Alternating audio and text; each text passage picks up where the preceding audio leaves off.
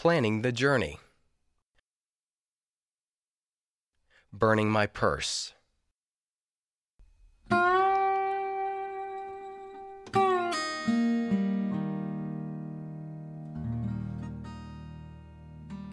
carry from my past a silken purse bound to my waist, holding silver coins and pearls traded for my innocence. I wish a moth would eat through it, or thief cut me loose. I can't lay down such riches or let it go to forgiveness.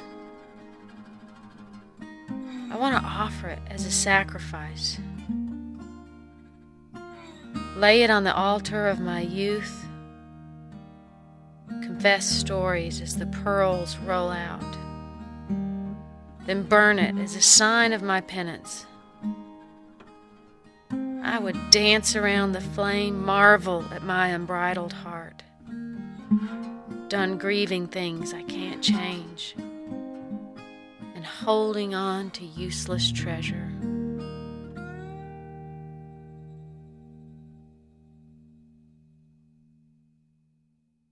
The map.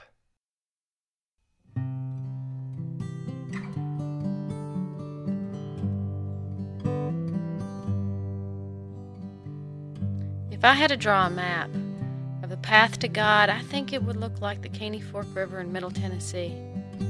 Driving I 40 east from Nashville to Crossville, you cross the river no less than five times.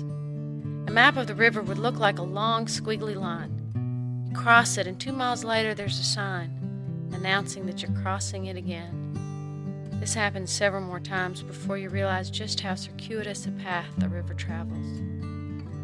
Sometimes when I'm not rushed, I wish I were on the river instead of the interstate. The interstate has been there for only about 40 years, but the river seems to have been around forever. It has taken its time cutting the path and has gradually learned that wandering is a good thing. The river knows that this path is how its banks were built and how the fish thrive.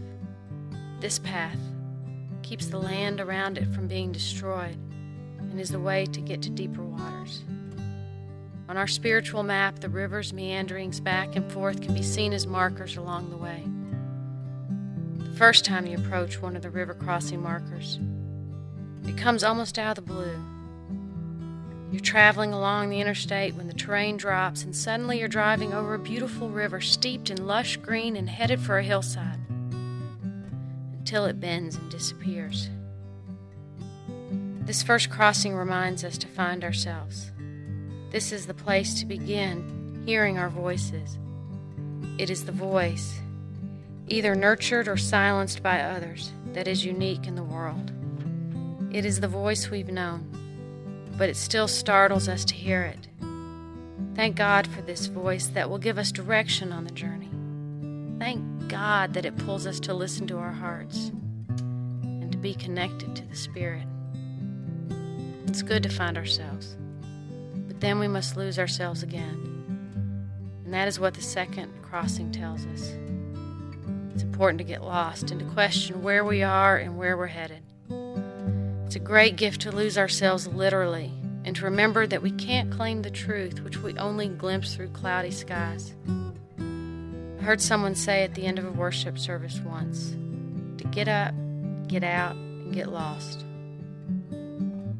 Being lost means we are willing to admit we are not sure what's around the bend, but that we trust in the Spirit. Being lost means we need other people and are in need of prayer. When the river crosses the road a third time, it calls us to forget ourselves completely. There's nothing worse than a spiritual pilgrim who is self absorbed.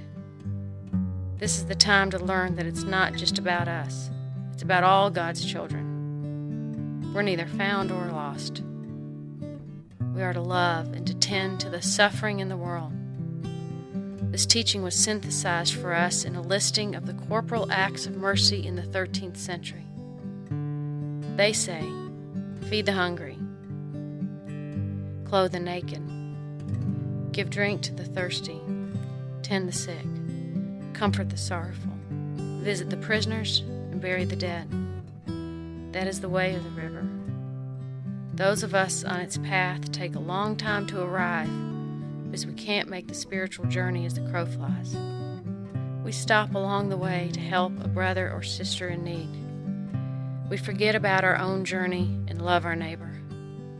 This marker on the crossing, where the river seems headed completely in the wrong direction, is what keeps us focused on the work. It doesn't feel like an easy path and it's not endearing to people who need a quick spiritual fix. Once we've been given the grace to find, lose, and forget ourselves, the fourth crossing tells us to remember ourselves. I take this phrase almost literally. We are supposed to remember ourselves, to put ourselves back together. We know, know ourselves again in the context of being God's beloved children we remember that we were created in the image of love and feel that the worth of our lives comes from the Creator. This marker feels like a great gift and joy on the walk. I love experiencing myself in the context of a community, grounded in a God who loves all creation. I think this marker keeps me going when sometimes I become afraid and wake up thinking, What have I been doing? How did I get here? Several months ago, while speaking to a group of young men in prison about women on the streets, I ended up talking for 30 minutes about love. I said that love is the most radical way we can change the world and that it can filter through the judicial system into the prison and change all our hearts. Just as I was saying this, I woke up to myself and looked up at the mostly young black men who were being kind and patient with me. Suddenly, I remembered myself and almost started crying. I could see clearly that racism was filtering through all the systems, and it was as American as apple pie, and it entrenched our nation like stars and stripes. I could see poverty as deep as any river in America, keeping all the systems flowing. And for just a minute, I could see myself as part of it. It is in moments such as these that we remember who we are and why we need to be traveling with God's mercy. When the river crosses for the fifth time, the marker is inviting us to love ourselves. We have heard the call of amazing grace and found that in the crossing, God's grace always calls us back to love. Standing in the circle of prisoners after the talk, a young man gave me the number of a woman who needed my help. He said this, he knew the Spirit had brought me there so that his friend could get some help. I don't know if the Spirit will ever bring our paths together again, but if we both meander around the streets long enough, I bet it will. Crossing the Caney Fork River only takes a fraction of an inch across the map of America. There are always other rivers to cross, mountains to climb.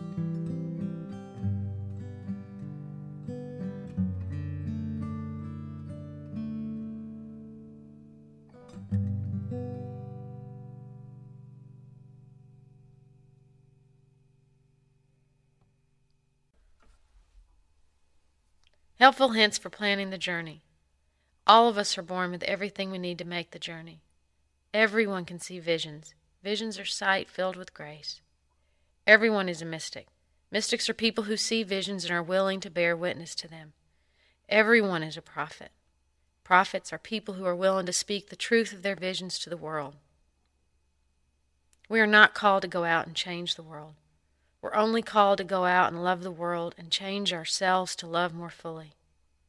If we expect to solve problems that have been with us since history has been recorded, we'll find ourselves paralyzed. A prayer for the journey.